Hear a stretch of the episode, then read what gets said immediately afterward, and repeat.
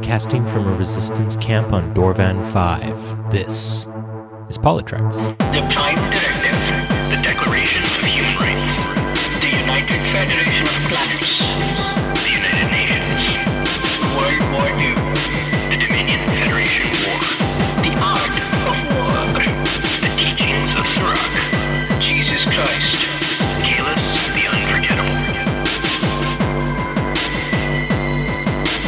Welcome, everyone, to PoliTreks. My name is Barry DeFord, and with me on the interview today is the often imitated, never replicated Mr. Shashank Avaru, and our very special guest, Bryson. We are going to be talking today about something that I think is extremely important as we start looking at how race and racism are very much factored into the very fabric of our society in a lot of ways, and how we are now standing up against that in a, a very real and material way that I'm extremely happy to see. I guess, like, I'm happy that it's happened. I wish it would have happened a long time earlier, but I am glad to see this groundswell of support that uh, Black Lives Matter is getting. With regard to that, though, we also want to make sure that we understand that Indigenous lives matter as well. I think it's important that we uh, continue this conversation uh, into realms that uh, science fiction has tackled to some degree, and maybe in some cases hasn't. So, this is a very constructive conversation about Star Trek's approach to Indigenous people and Indigenous culture.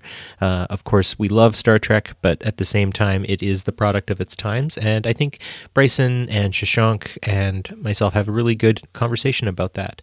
I think this is going to probably be a part two coming eventually as well. And uh, we're really excited to have Bryson back on as, as much as it was an honor to have him uh, on the show to begin with. So we hope you enjoy the episode and uh, feel free to follow us on Twitter at PoliTreks. You can also support the Trek Geeks Network on Patreon as well.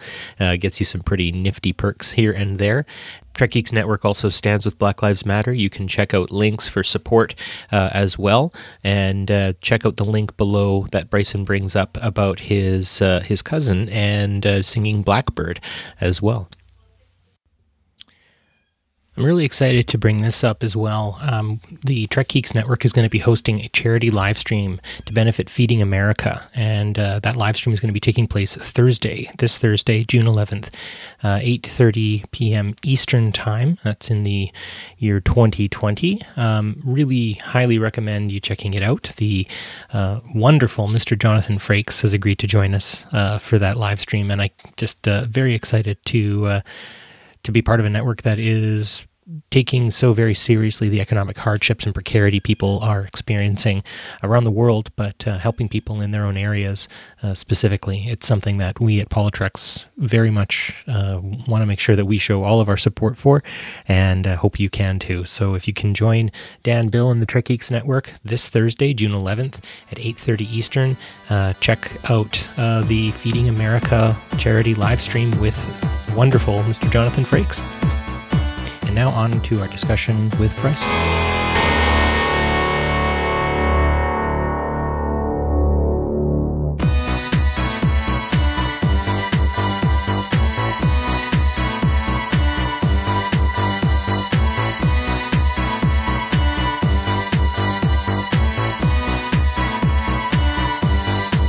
Here we have today uh, on our main topic, we're going to be talking about Indigenous representation in Star Trek and then possibly sort of in sci fi gen- in general. So, Shashank, um, as a Indian, what uh, what sort of things did you encounter, or did you have much of an understanding of Indigenous culture through Star Trek when you were watching it when you were a younger person?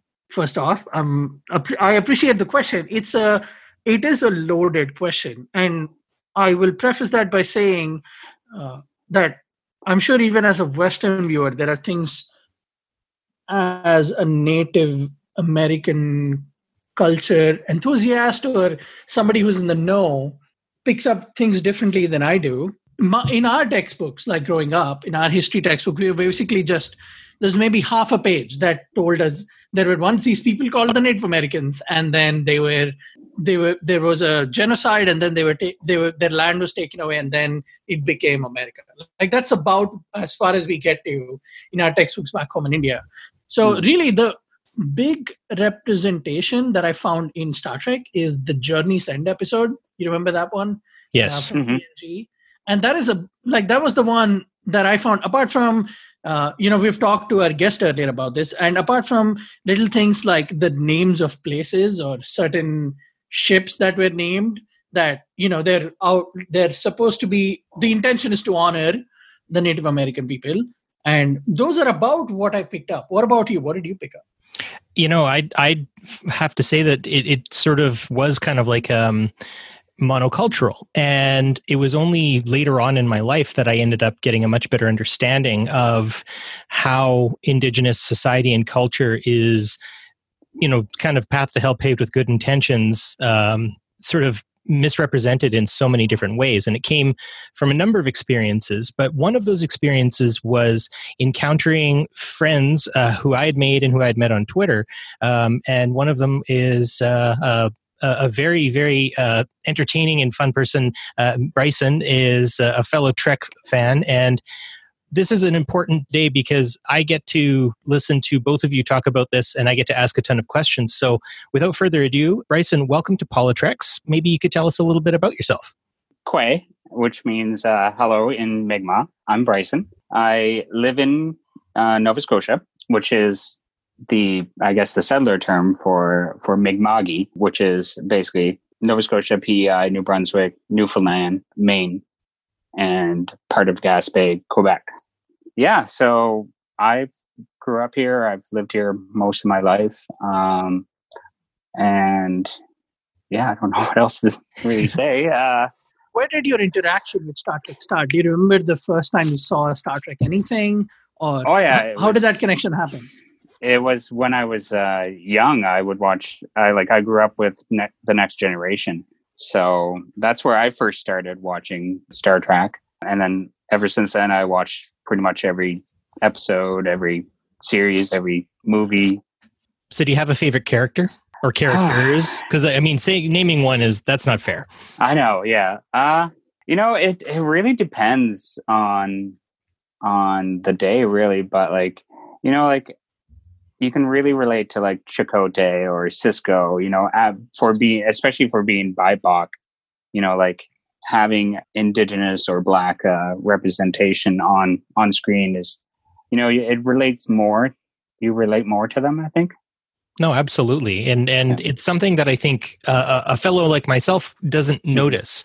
Uh, the the idea of representation being something important. We just uh, just our last episode we had um, Amrit Kaur who was on Mhm. um, Ask Not, one of the short treks, and we were talking about Indian Canadian um, representation. And this is kind of an interesting way that we can segue into other perspectives. So, Yeah. gro- growing up watching these shows i think you and i are around kind of the same sort of age range teenagers in the late 90s kind of Yeah. thing um, we're getting older every year man i can't I know. But- you know looking at those at those characters who you say that you relate to in what ways would you say that that relation came as I mean, a stroke of luck. I think both Robert Beltran and Avery Brooks are are good at their craft and are, are good actors. And do you feel that that it was almost like you were going to root for them no matter what, or um, was there other ways that that they allowed you to relate to those to themselves? So, say if we used Chakotay or or Sisko, was it that you're going to root for them anyway, or are there different avenues that you found yourself relating to these characters? you know, it was it was great to see an indigenous person in a command situation. You know, like to see somebody that is like you on screen. You know, so that that's what drew me first, I guess. Uh, you know, and it's just like it's to see them as you know not just a background character. You know, Mhm. they were in such great positions in their show. You know. Yeah, they. Yeah. I wonder if though, like when we look at different different pieces of these characters and stuff like that, you know, I, feel like the actors themselves seem to sort of want to make sure that they are bringing up those sorts of things. Like I think of Avery Brooks when he was talking about going onto the holodeck uh, and having to help Vic out and and stuff, but he was going to Las Vegas when when most African American people would be working in the back kitchen if they were lucky Mhm. and, and whatnot. And you know, watching Chakotay sort of evolve as a character, and then also watching Robert Beltran's relationship to the show evolve as well. You know, I think it there's a lot more to sort of sit down and, and unpack. And I don't know if we're going to have time in the hour that we have to do it, but um, Yeah. I'm just wondering, just sort of on an open sort of sense, if you were to find yourself, and usually we'd ask this at the end, but I might want to ask that at the beginning, just for for conversation's sake, where would you want to be on which ship, and where, like, what would you want to do on that ship? You know, if you if you could be any Federation officer, person, or anything, what era, what ship, and what rank? Definitely, I would be a helmsman. You know, flying a ship. You know, like that's awesome. You know, like in my real life, I I work on ships, and you know, I I am a good helmsman. You know, I I I like doing stuff like that. So I think that would be a position I would enjoy. Eventually, who wouldn't want to be a captain, right? I would say so.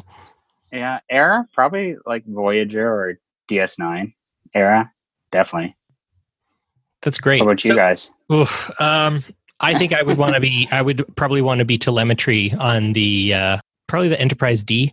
So Mhm. I, I could high five you. Um, In the past, I've given my answer to this question and I'm sticking to it. It has not changed. I want to be the traveler. oh, you literally want to be the traveler. Yeah, and I want to mind face through different dimensions and like in the in the episode he says one of my favorite lines of Trek where he says, you know, the idea that thought and time start at the same place. Like mankind is not ready for something like that. And Mhm. like I want to be at a place where that is what people are thinking. Hey, uh, but I know we talked a little bit about uh, indigenous representation in Trek earlier. Now, you, there are two kinds of people, right? There are the people Mhm. who, before giving a shot, they'll say, "Hey, I'm about to give you a shot. I'm going to count to three. I'm going to put that syringe in your arm, and then it is going to go in." I'm the kind of person who's like, "Hey, I'm about to give you a shot," and I just give it, and then I understand that it's painful for some people to deal with, but I would rather just rip the band-aid out. So let me talk to you about this. This is something that I've always wondered about, and Mhm. uh, maybe I am looking into it too much, or maybe I'm looking to be offended. But do you remember the episode, uh, "The Paradise Syndrome" of the original series Oh, yeah, I just I actually just watched it again last night. Just to, that is a painful episode for me to watch. I Yeah. cannot watch that, and like that's not that's not wrong, right? Like when I look at something like that, I feel like I get mad when white people Bollywood dance. You know, yeah, uh, I can only imagine what somebody from that culture is watching that episode. Like that's a really problematic episode, yeah. oh, oh, very problematic. Um, you know, like it's it's quintessential Hollywood native. You know what I mean? Like it's just over sensualized, I guess, and like just out there, like with wrong, like monoculture, like traditions going on, and like I guess I don't know. It's it's it's hard to explain in in one sentence. You know, like it's just it's very problematic.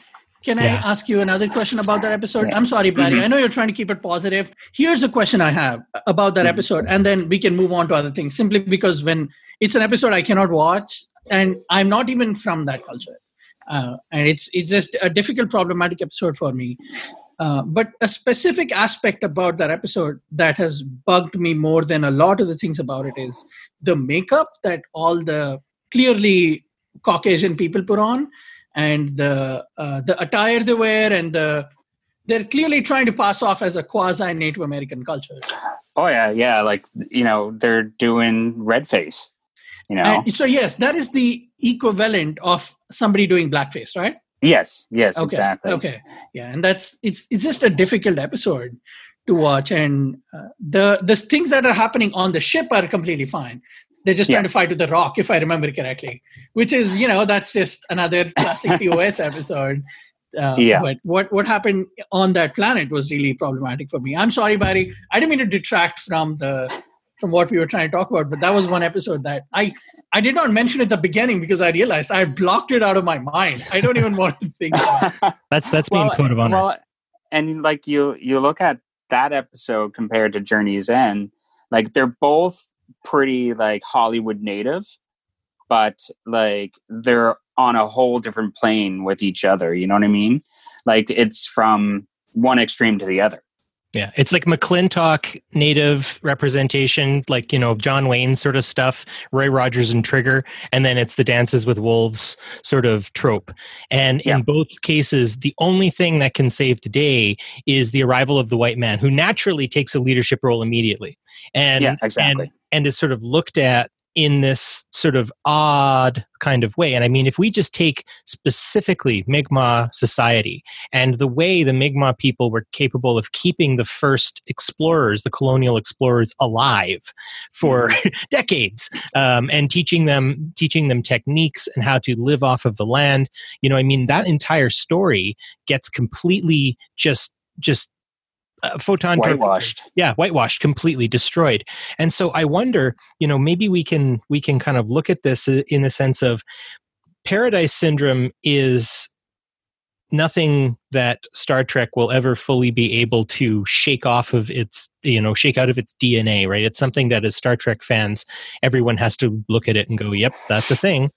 But i guess what i want to sort of look at more so is is not this monocultural sense. I want to learn a little bit about mi'kmaq society if we'd be able to just kind of take a little a little off ramp there and talk a little bit about elements of mi'kmaq culture that you think uh, bryson would be would be important for um, people who are from other countries or settlers themselves living on in some cases mi'kmaq land.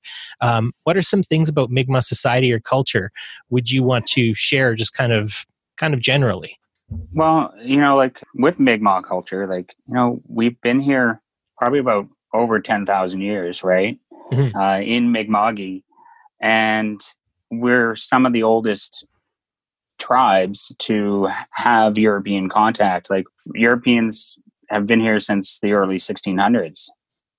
You know, so we're kind of, I guess, we're survivors. You know, we we've gone through the ringer and and have still maintained most of our culture. You know, a lot of it is is gone, unfortunately, uh, due to residential schools and and you know colonialism. But uh, you know, we do have a strong culture still, and uh, there's a lot of resurgence in our language and in cultural practices. So, you know, I guess it would be that we're survivors. That that's a great point. It brings me actually to um, I, I took a Mhm. group of students to a powwow on uh, Cree territory, Okay. and um, we were at a um, Woodland Cree powwow Mm. in uh, the province of Alberta, and I was watching what's called the chicken dance, and so it's a prairie chicken, oh yes. and it it's captivating. You're watching this dancer, and he's he's dancing to the to the rhythmic beat of the of the single drum, and there's you know you know five or between five and ten voices all around the drum, and the look in his eye and the way he's moving, you you you can't look away. It's it's very captivating, and I was like, wow, you know, this is amazing. I was speaking with an elder. What kind of you know how how old is this dance? This is amazing. And she's like, oh, we made it up recently, and or this version of it recently. And I was like, what do you mean? And she's like, honey, it was all destroyed. It like we're we're rebuilding as we go, and we're relearning our our culture and our society. And so sometimes when I see indigenous culture represented on Star Trek in such a way, I'm almost worried that that kind of further pulls the story away from it. And so some some things about Mi'kmaq society that I'm trying to learn a little bit through your Mi'kmaq word of the day actually Mhm. is the, the the power structures are completely different. And I wonder if a Mi'kmaq person um, meeting a Starfleet captain uh, what, what what do you think the impression would be if they were to look at a Starfleet captain and how he or she is running things? As you understand it, would you say if I could ask that question? I'm not sure.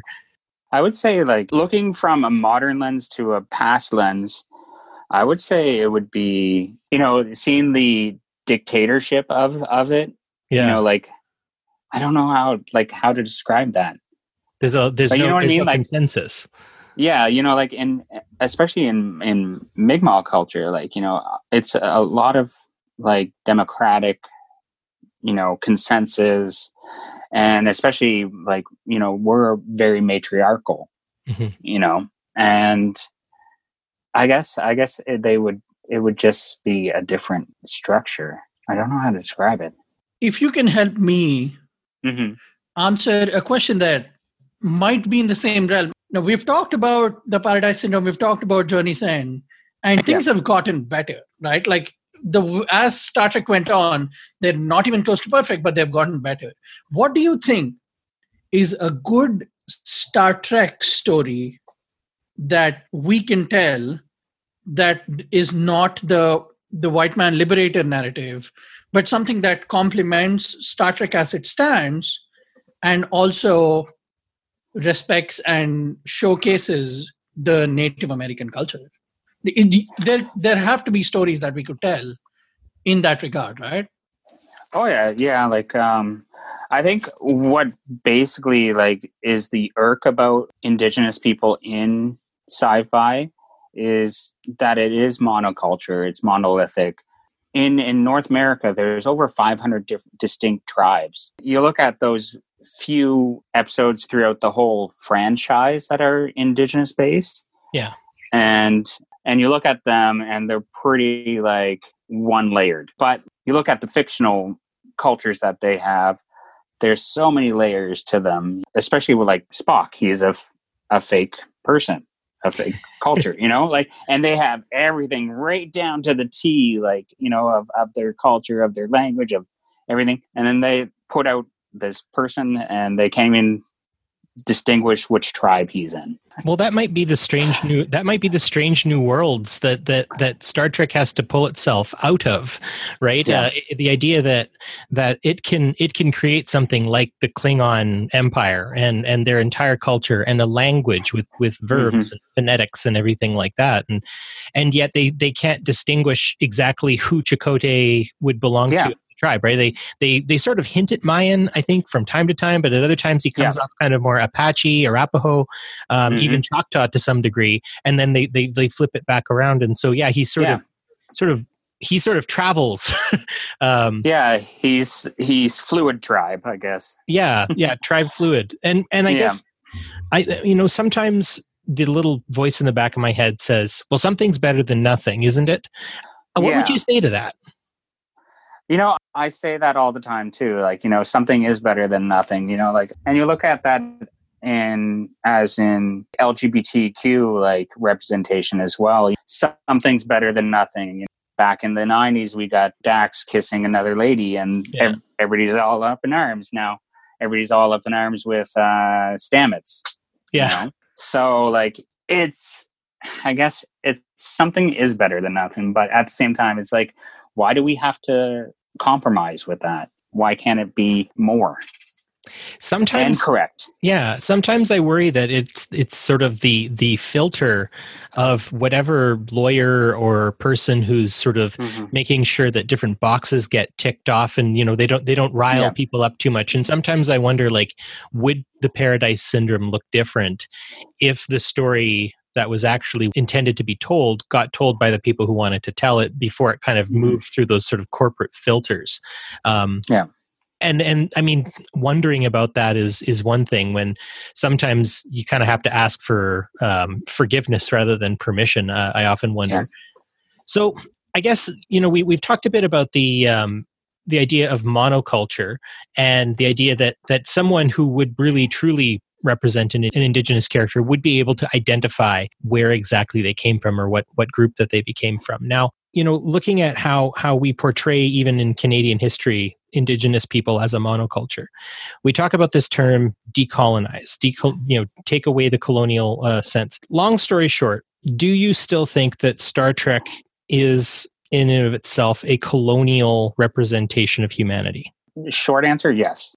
You just look at like how how they represent the expansion of humanity you know like they're always going to one one place and colonizing more and colonizing that. And it, yeah basically like you know like you just look at journey's end where where they're still trying to get away from right. from colonization. They were driven off their home world to find a better place and then they end up in cardassian territory you know uh, where they're, it's another dictatorship, really. Where every, uh, everyone's know, planting flags. Yeah, you know, and they just want to survive. They just want to live, you know, live off the land. I often sort of think to myself about what indigenous values in space travel would look like. And the big question that came to me was is exploration and colonization, must they go hand in hand? So, can you be an explorer and not a colonizer? Well, Um, sure you can. There are recordings all over time when people from different cultures would go and all we have are these journals of them experiencing that culture and then Mhm. either they decided to stay as guests and assimilate to the already existing culture or they left going back to their homeland right so Yeah. yeah of course you can be an explorer and not a colonizer and to answer the question you had asked earlier barry star trek is a great franchise it is, is still very forward thinking and better than a lot of the television that is out there today mhm. and its intentions are honorable but it cannot help itself but be a colonial narrative show because Exactly.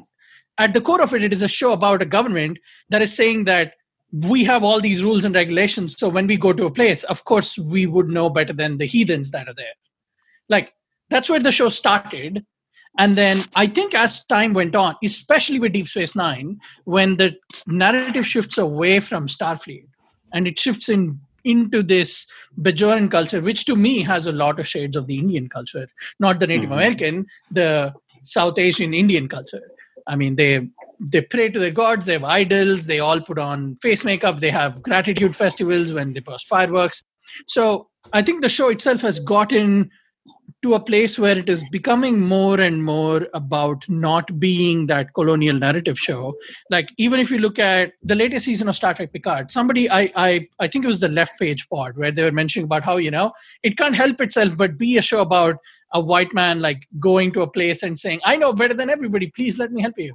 Uh, i mean whether you agree with that or not and i don't think it's necessarily that blanket black or white but i think the show itself has to find a place to not keep going there. And that's why i really re- uh, respect season one and two of discovery and the three jj abrams movies that came out because they're just about we're going to shoot things in space. Like that's what we're doing.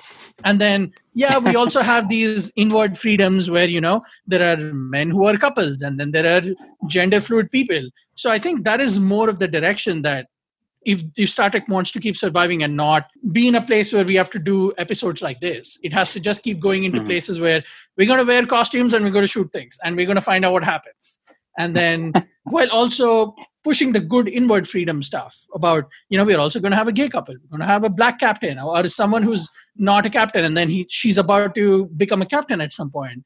Like, I don't know. Maybe I said a lot and that doesn't answer your question, or maybe it just does. I, if, if I was to sum up, I'm, I'm guessing I'm, I'm hearing basically that Star Trek has always been a product of the society that it came out of it, and will always have that. Yes. And it in it, it it in and of itself is a self-correcting franchise.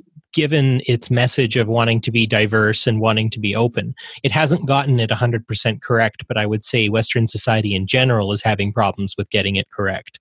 Uh, is that is that a fair sort of way of looking at it? I agree. Like it's ever evolving and it's ever evolving to better itself and and the franchise. You know, like we look at today's society, you know, we're de-evolving, you know, in our society at the moment, you know, with all the all the race relations and everything really. But as a franchise, as a as franchise, it's always evolving like you know, and you can see it with especially with the latest series, you know, like how much better like it encompasses everybody Yeah, I mean, getting getting a a sort of matter of fact um, LGBT couple, I think, was really great. There was never any like, oh, you two are gay. It's just like, oh, have you met these guys? They're great. They're a couple. Let's let's talk and learn about them and stuff. I was kind of miffed with what happened with Culber there, but I'm glad that they uh, they righted that ship as well. um, Yeah. uh, Shashank and I actually were fortunate enough to meet both uh, both gentlemen at uh, at Oh, nice. Star Trek Las Vegas uh, two years ago. It would have been, and they are a delight. Um, I mean, a delight in the sense of like I spoke to them for like maybe 15 seconds, but it was, you know, yeah it was a, it was a good fraction of a of a of a minute. But um, so you know we, we're on this kind of talk of of star trek hasn't quite gotten it right yet. Star trek is still kind of moving things forward though. And i want to maybe talk a little bit about technology. And i kind of want to I'm, I'm going to sort of bury the lead a bit, little bit here, but I'm I'm of the opinion that technological advancement doesn't mean social advancement. And, and what you'd said, Bryson, Mhm. the idea that we're kind of in a, a state of de-evolution. And I would say it's because the economic system that we hold to, known as capitalism, is in decay. And when it goes into decay, it becomes fascism. Um, Yeah. And we're kind of seeing that happen in real time, and I'm kind of freaked out by it. But outside of that, is there anything? And again, I might be putting you on the spot, but you've you've showcased um, some of the some of the the artwork you have done um, that is Mi'kmaq. What are some kind of technological things about Mi'kmaq culture and society that you find cool and interesting that you think is kind of neat? It could be knowledge, it could be a way of knowing, or it could be some kind of neat neat thing. Hey, also, while you're answering that, just because we are uh, here, and I'm sure there are people who would be interested. I know I am. If you could also tell us if there are places where we could read stories about the Mi'kmaq, like are there movies that explore it? Are there uh, songs or things on YouTube that we can find and learn more about the culture from? yeah like you know like i especially with me like you know i am learning my language because i'm not i've never spoken it uh you know it was just something that we never grow up with so like you know a great resource i use is is uh, all the apps you know like on my phone uh that that have our our language. And like you know like we have several different dialects. So like you know it's it's nice to see that there are apps or like websites that have the different dialects that you can see and hear you know. Uh, but there's a lot of great Mawiomis. Mawiomis are, are powwows basically that are on YouTube. You know, uh, a lot of great songs. You know, like one of uh, one of my cousins, she did uh, Blackbird. Uh, you know the um, the song. Mhm. Uh, she she translated that into into Mi'kmaq and sang it, and got got to sing with uh, Sir Paul McCartney. Wow. Yeah, so Can, can we add the link in the description on that one? Would you be able to? Yeah. Beauty. We'll we'll Yeah. make sure that ends up in in the description because that's got to that's got to be seen. That's really cool. yeah so you know like i guess there's a lot of resources out there but it's i don't know just like i'm so used to use them so i can't like you know get them off of my right off the top of my head I'll be honest. Following you on Twitter has been extremely helpful. Um, Yeah. I've, I've, you know, I, there's a couple of uh, of folks who who have been kind enough to allow me to sort of tag along in their conversations. Um, sometimes I'll even step in if if there's a fight uh, to Yeah. kind of come from the settler, the settler perspective to tell them to to back up and stuff like that. But I think the biggest thing is, you know, it is it, it's an organic sort of thing where I'm not I can't really say when I learned what, but it's Mhm. sort of kind of happened, I guess is the best way to put it.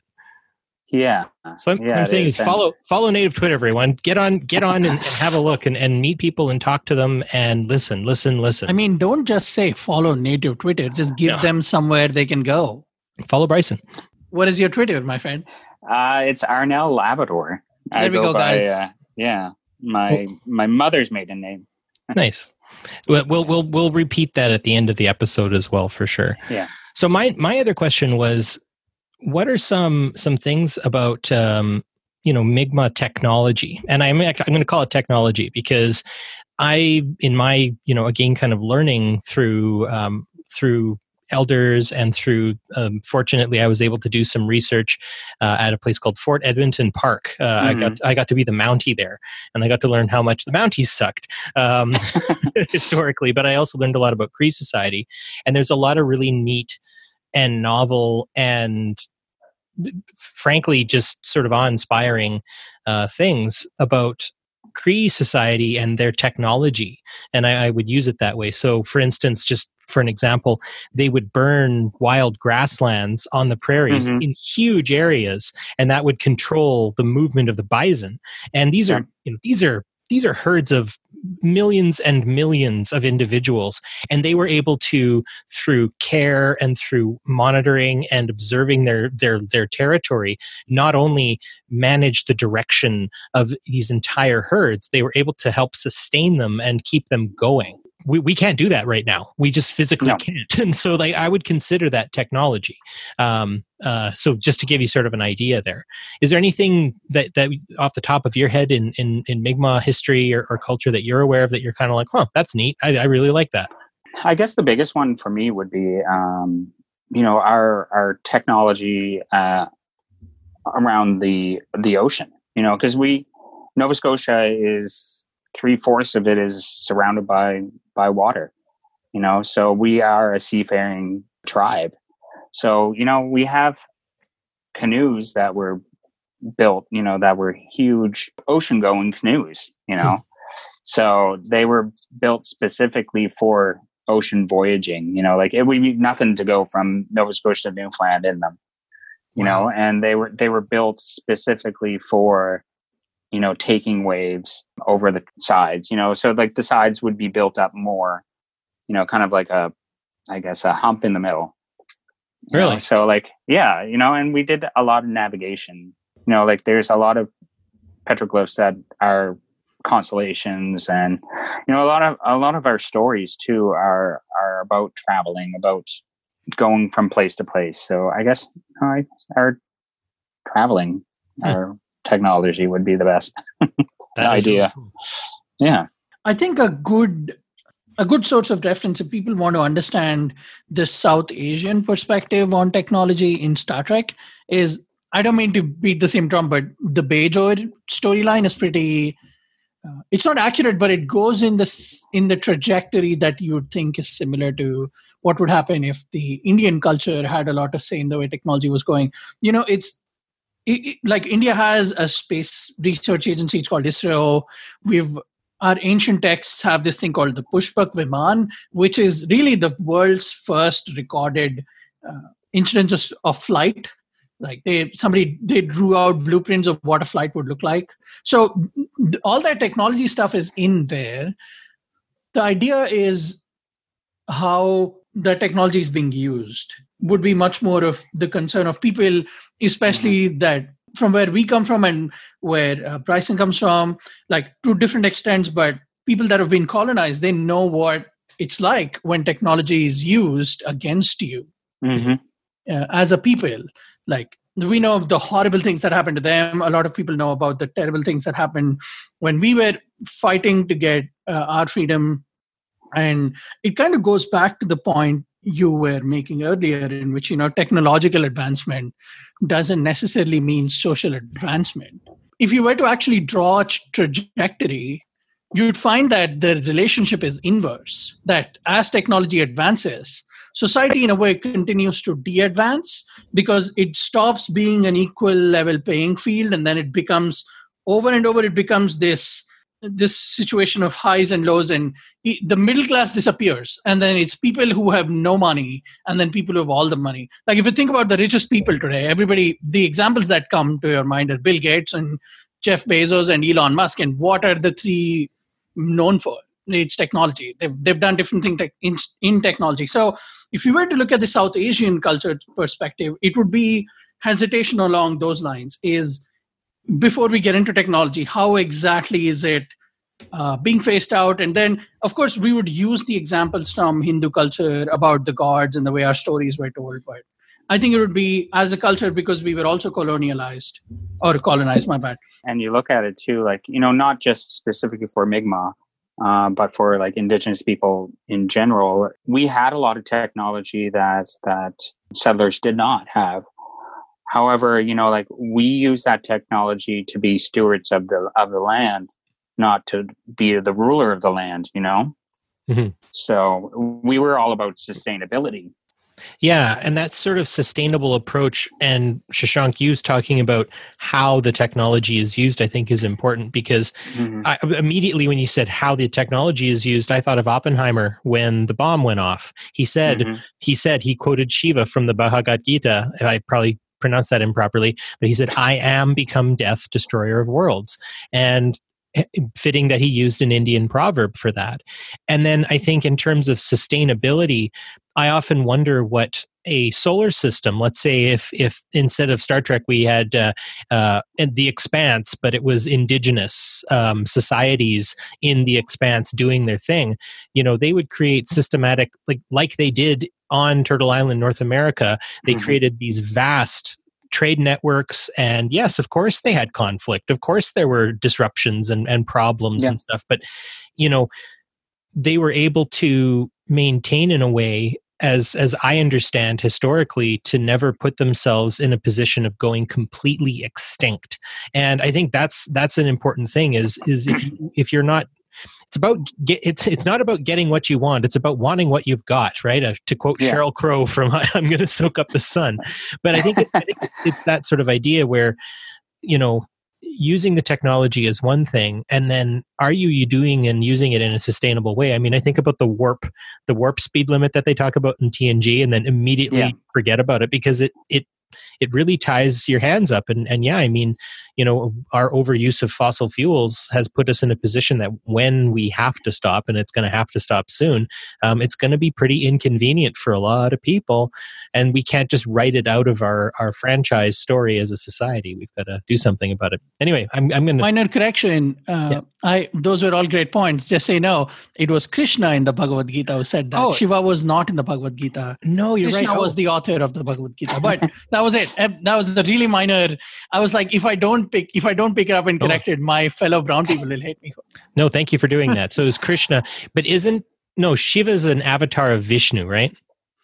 Well, so there is the in Uh-oh. our uh, in our religion, there's also the Holy Trinity. We call them the Tridev. So you have Shiva, Vishnu, and Brahma.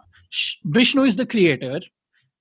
Brahma is the writer or the author or the the one who the manifester so he's the one who decides what happens between creation and destruction. And then you have shiva who's the destroyer. Ah. uh, but krishna you're right is the avatar of vishnu.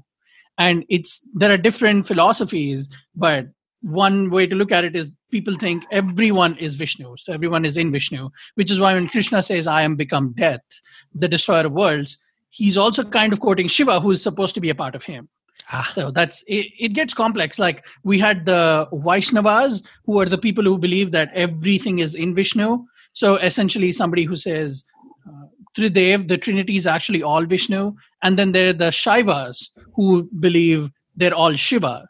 So there is like our uh, the Hindu culture, there is like a 300 year period in between, I want to say like second and fifth century BC when people across the land were fighting over whether it was Shiva or Vishnu. So it was wow. like our version of crusades that happened within our land. Yeah.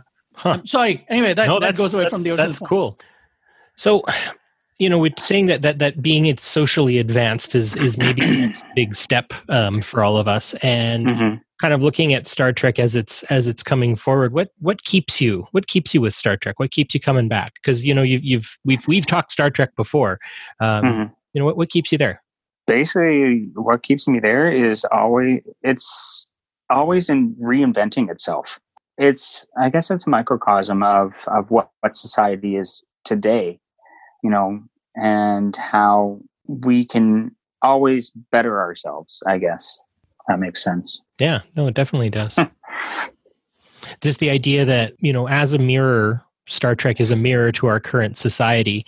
Star trek is always trying to to make itself um, better, make itself stronger, um, make itself more inclusive to the people who it hasn't included over a long period of time. Mm-hmm. Um, what would you What would you want to see if if say Indigenous people were to be represented again in Star Trek? What would be let's say Alex Kurtzman calls you up and is like Bryson, I'm I'm bringing you to Hollywood. You got to help me out what what sort of things would you and i mean you can't speak for all indigenous people whatsoever. So this is very much a personal objective question not subjective. Um, wait are you saying that all my opinions in PoliTreks and other podcasts i've shared are not the same opinions of the 1.2 billion people in india? You know there you go. I'm saying it. Hot take. So Bryce, uh, what would you think you'd want to see? Well uh, the elimination of monoculture be like, hey, we want to feature a Mi'kmaq character. Let's get a Mi'kmaq expert on there, you know, like be on the show, be in the writing, do all aspects of of that, you know, to actually specifically tie down that character as a specific tribe or, you know, a specific person, you know, instead of just having that monoculture bring this aspect of that tribe, bring that, that aspect of that tribe, you know, and mash it all into that one person. What do you think of this episode idea for Star Trek Strange New Worlds? Uh, this the Strange New Worlds Enterprise crew ends up at the Guardian of Forever, and they get a chance to go back in time, and they're at the moment which essentially is the beginning of the genocide of the Native American people and then they have to decide whether they'll stay there and stop the genocide or whether they'll allow time to go forward so they can eventually get to them having to reunite with their crew. Uh, well you know it, it would be like that would be a good episode right? Like it would, would be it. like but do you think copyright Shashank Avaru and Bryson uh, 2020 just just so PoliTreks Trek Geeks all all of the legal stuff but do you think like Starfleet would exist? No. If no, it wouldn't. You know, like you look at that episode in DS9 um, with the Bell riots, right? Starfleet did not exist for a brief moment in that episode. So, like, if they went back in time and stopped colonialism in in North America, I think Starfleet would not exist at all. And then maybe maybe to kind of look at it from like looking at it from my perspective sometimes i wonder if say i was a starfleet captain and i got to go back in time and, and basically mm-hmm. stop colonialism altogether i mean how couldn't i i mean it would be something i would be compelled to do but at the same time where we are right now and knowing that that's such an impossibility writing out that future to to sort of create a uh, well it didn't happen anyway so therefore we're absolved kind of kind of thing might might take away the idea that that I think the other thing that Star Trek and people of a settler background need to think about is what sorts of pressure should they be putting on their society to push for better representation, better understanding, and better connections with Indigenous people. And I think that's that ultimately is is something that that is truly in the in the very you know genetics of starfleet itself it, it has to be that way because if it isn't then i don't want any part of it i think is mm-hmm. kind of how i would say that. So maybe to kind of round off the the conversation and to sort of look look ahead and everything like that you know we've got a lot of different star trek tv shows that are going to be coming out a lot of new things in the franchise. We've talked about what maybe we'd want to see kind of moving forward uh, and all that sort of stuff so Bryson, you know, we, we talked a bit about, um, you know, obviously Stamets and Culber being LGBTQ represent representers, and and to some degree, I kind of think to myself like, ah, you know, it's good that they're that they're that they're just a gay couple, and that's great, and that's so wonderful, and we can just say, oh yeah, they're just a gay couple, it's all good, you know. I often wonder if like what's a what is a trans captain going to look like? You know, if they were someone who is transsexual who doesn't actually want to say you know go through uh, the transition, um, you know, mm-hmm. gender re- reaffirmation. They're happy with their their physical situation. They don't experience that kind of dysphoria, so they don't need to go through it. They can just be themselves. I wonder, would you think that something like that society would be ready for an envelope pushing technological advancement of a person like that specifically. And i mean we're i don't know i'm not trans no one else here is specifically trans themselves as identified but using that maybe as kind of like a a, a launching pad um, to use more science fiction connections. You know how far do you think we should push the envelope moving forward? Should we just go full bore and just see what happens? Or do we still need to exercise this weird form of caution? Well you know, that is um, a good question. I guess it boils down to like the fan base. You know, like what what they are comfortable with. You know, like you you look a lot on on a lot of the forums or like even in group chats. Like you know, I play Star Trek online, and you look at uh, some of the chat feeds, and there's like just horrible things being said and you're like why are you part of this fran like why do you like this franchise if you're you know if you're homophobic if you're racist? It, i guess you know they could push the envelopes as much as they want you know like and i i'm all for that.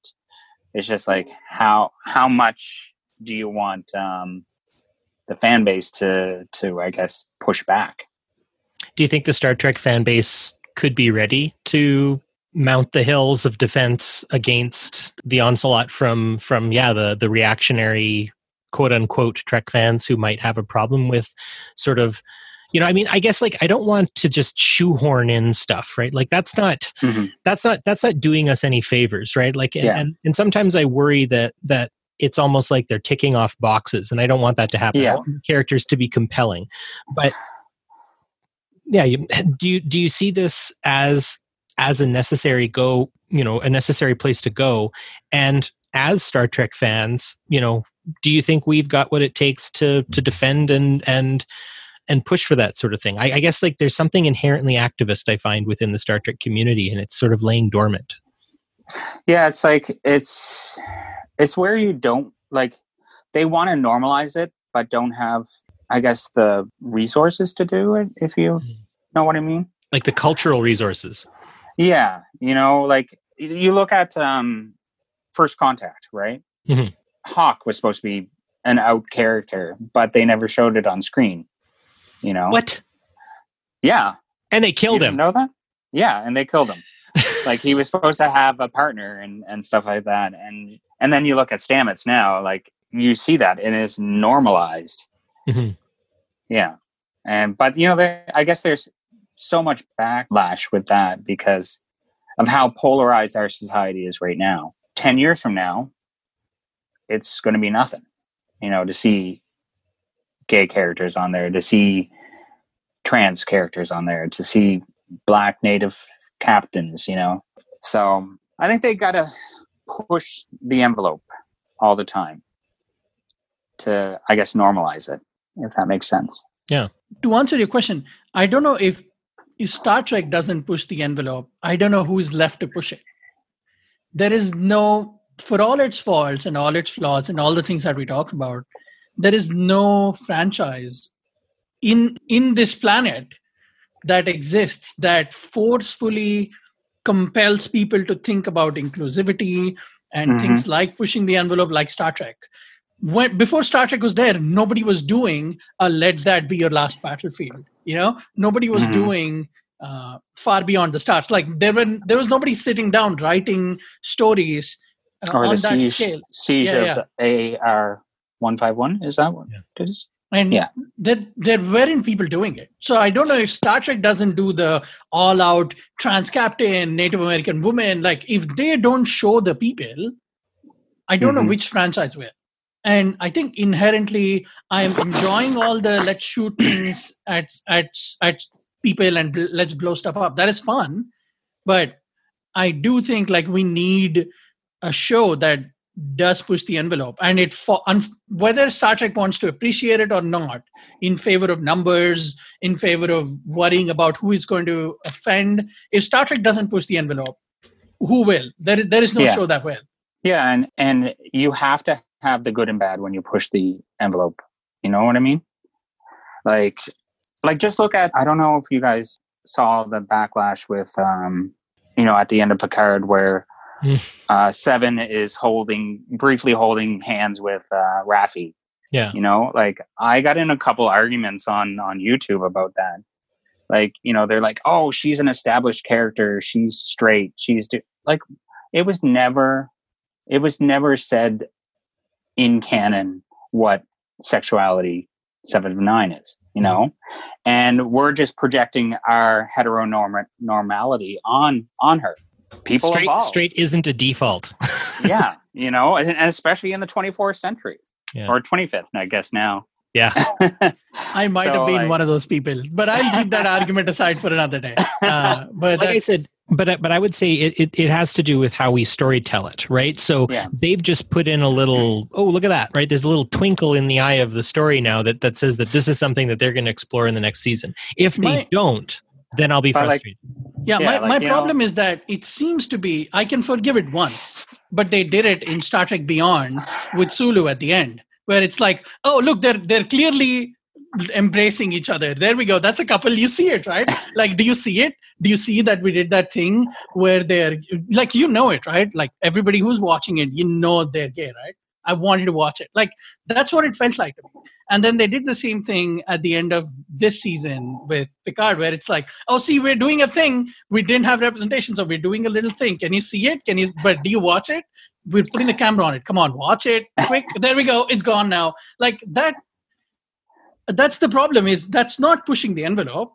That's saying, uh, uh can I? I'm gonna push. Am I going to push the end? Uh, am I? Am I pushing it? No, never mind. Like that was Yeah, one of my anyway. But that's not the argument here.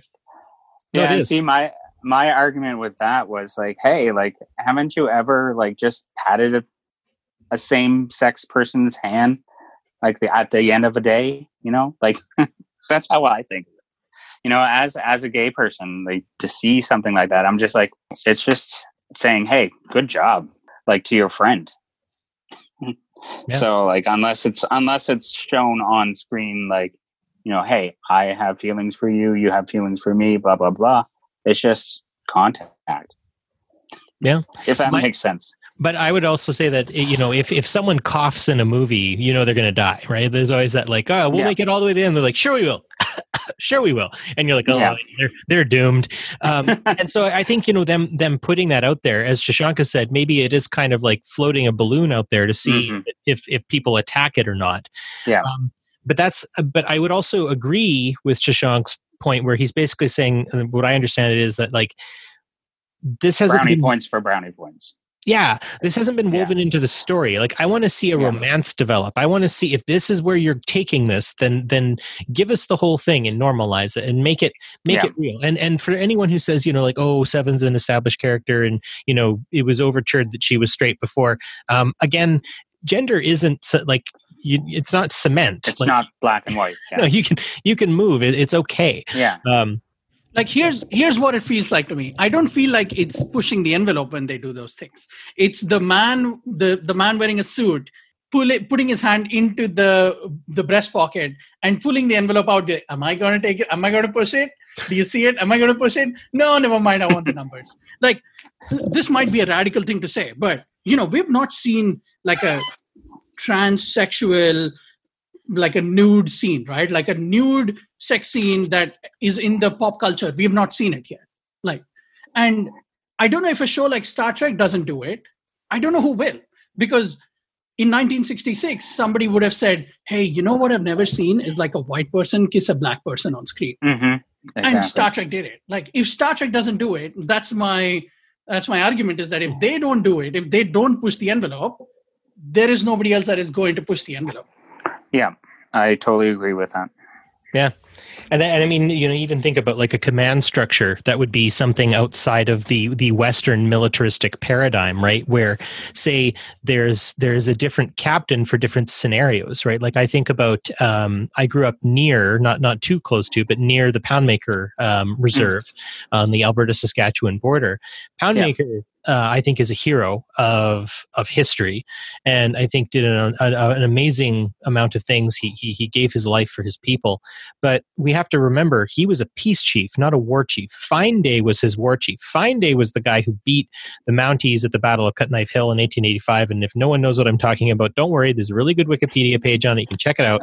um, but just long and short of it is, you know, maybe command structure would look different. And I wonder if that could be explored through Star Trek. And if it is a little bit jarring, and if it does take us out of our, you know, suspension of disbelief to some degree to kind of look at this thing, um, Shashank, you make a good point. When William Shatner and Nichelle Nichols kissed on camera, it did. It pushed the envelope. It really, really did. And yeah, I think that's that's kind of the direction Trek should take. And I think as fans, I'm planning to be vocal about it. hmm I think too, with like it moving from mainstream TV to like CBS All Access, they do have, I guess, more flexibility to push the envelope and to to show stuff that are quote unquote controversial. So I think I think it's going to be exciting to see what they're going to be doing. Yeah, I'm I'm I'm hopeful and I'm excited that they're going to explore um, Yeah. and see and see kind of new places. So uh, one thing that I've always found with with Star Trek is is kind of looking into why they name ships the the names they do, and you know we would be remiss not to talk about you know say the uh, the the Crazy Horse for instance the uh, Yeah. the the I believe that was a Excelsior class. Um, what um, what comes to mind when when you see those names represented on ships?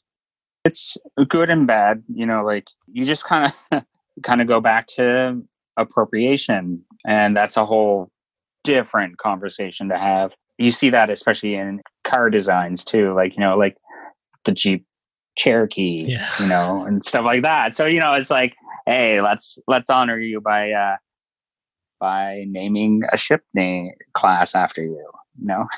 Yeah. like you know like you got the cheyenne class of ships. I know there's the tecumseh is another another uh, ship. And tecumseh if i remember correctly was a uh, war chief on the lakes Yes. i believe yes yeah so you know like it it's kind of cool to see that but it's like yeah as we as you were saying like you know like what were they thinking in the in the writing room when when they're like oh let's let's use this name you know was Yeah. it an actual just a, a real thought or was it just like hey let's just make it this name because it sounds cool Yeah, and and and again, maybe it is that kind of what what Shashank was talking about with regard Mm. to um, taking a picture. You know, look at the picture, look at the Mhm. picture, look at what we've we've got here, and maybe it's that kind of passive appropriation that that you know.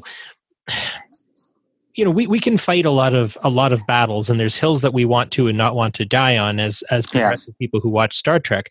But I do think that that it's at least worth a, a second a second glance because you know when they do pick these names these colonial uh, these these names of people who were the victims of colonialism Mhm. um, and now their names are plastered on ships that are arguably colonial or at least made by a series or a franchise that is still holding on to a lot of its colonial vestiges.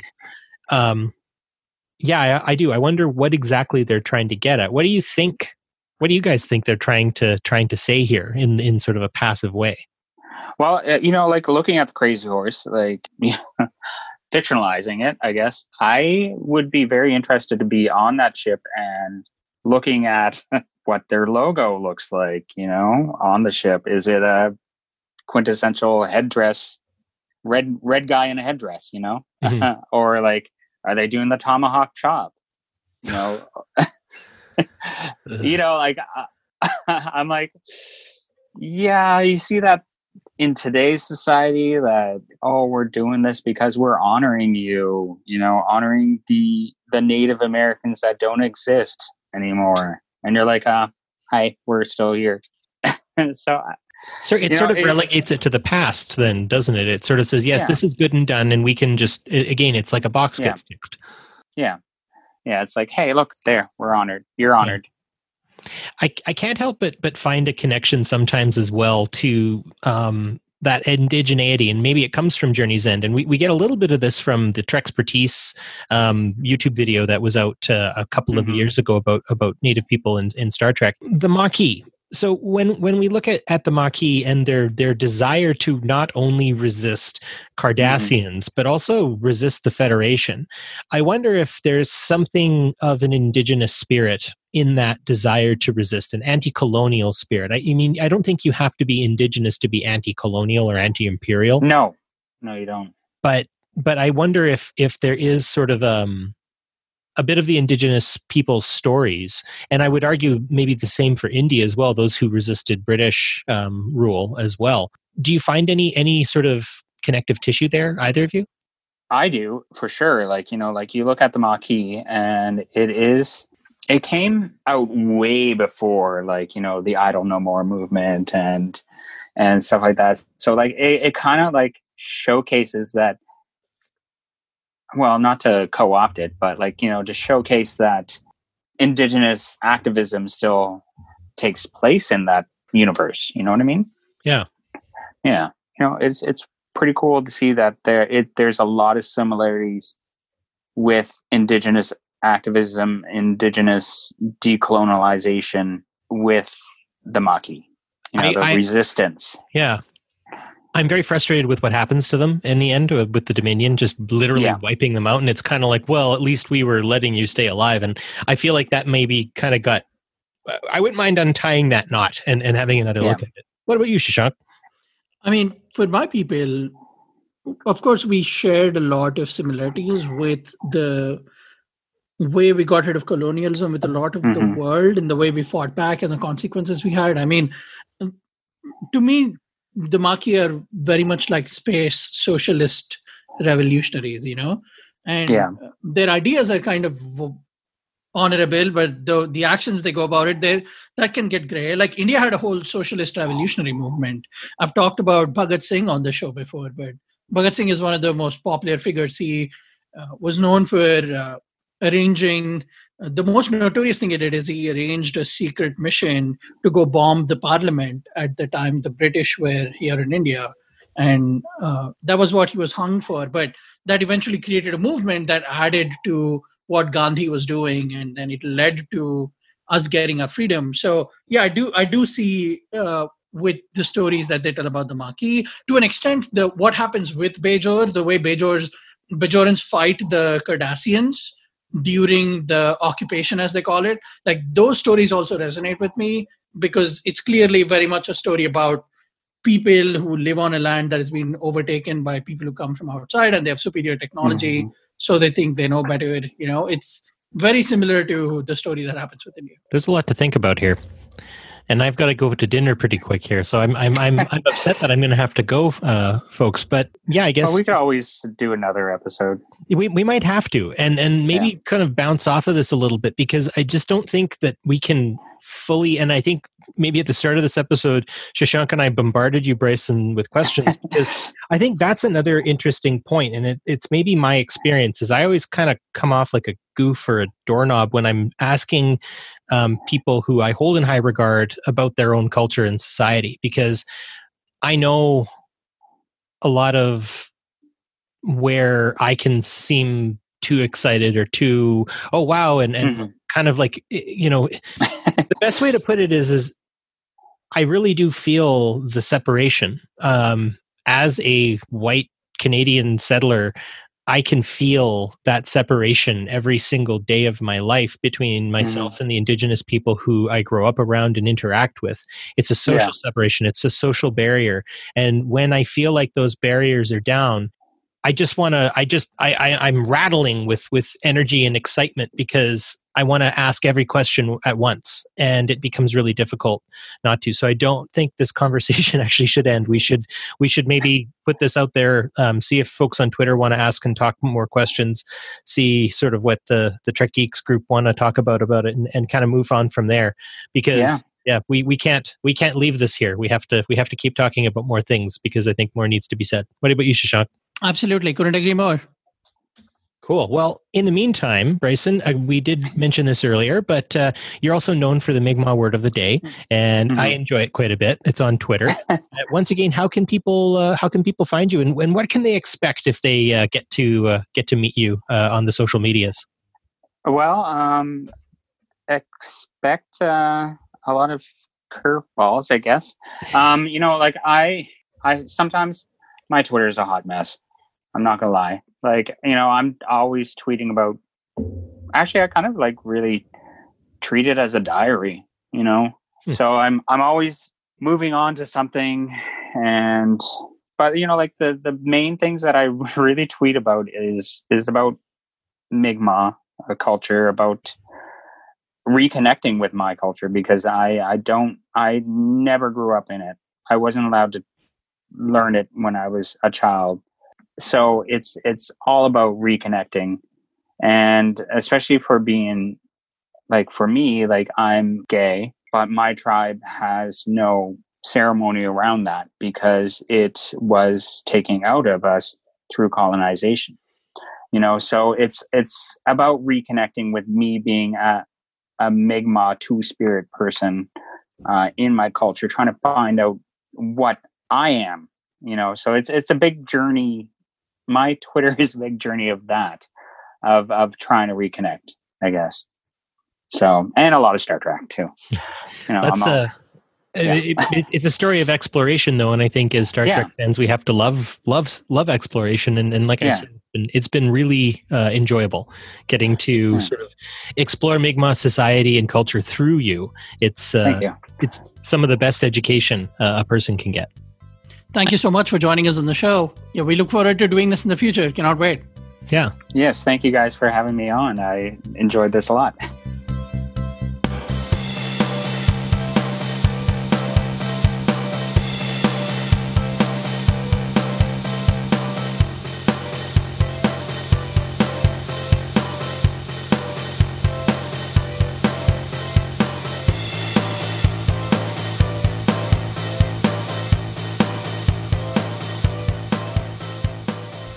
And the Trek Geeks Network is proud to have Fansets as one of its sponsors.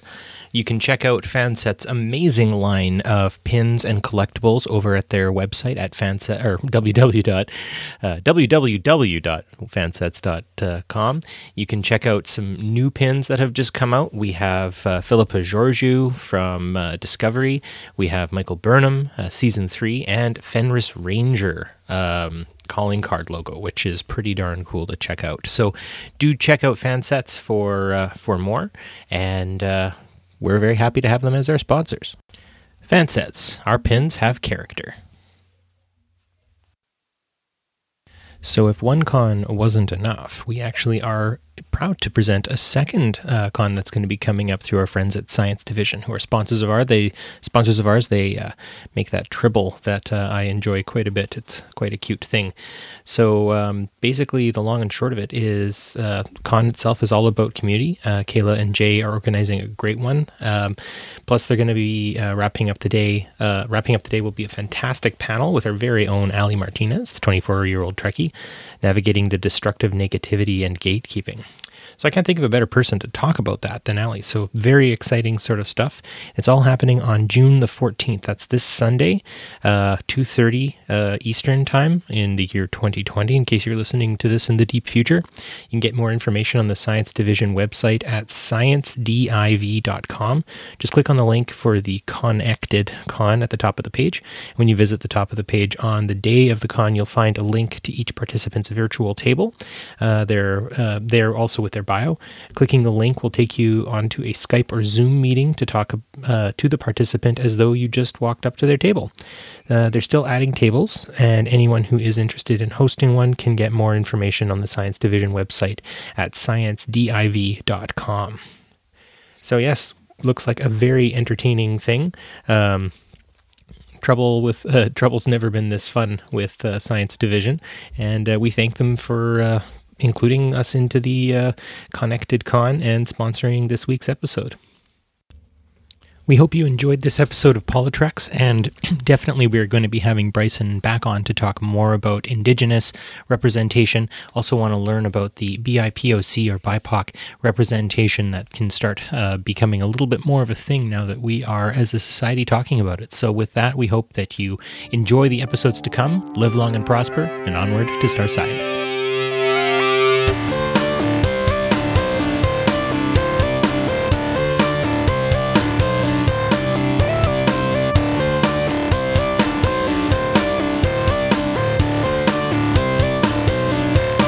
PoliTreks is a production of Coconut Media Works. Executive producers Bill Smith and Dan Davidson.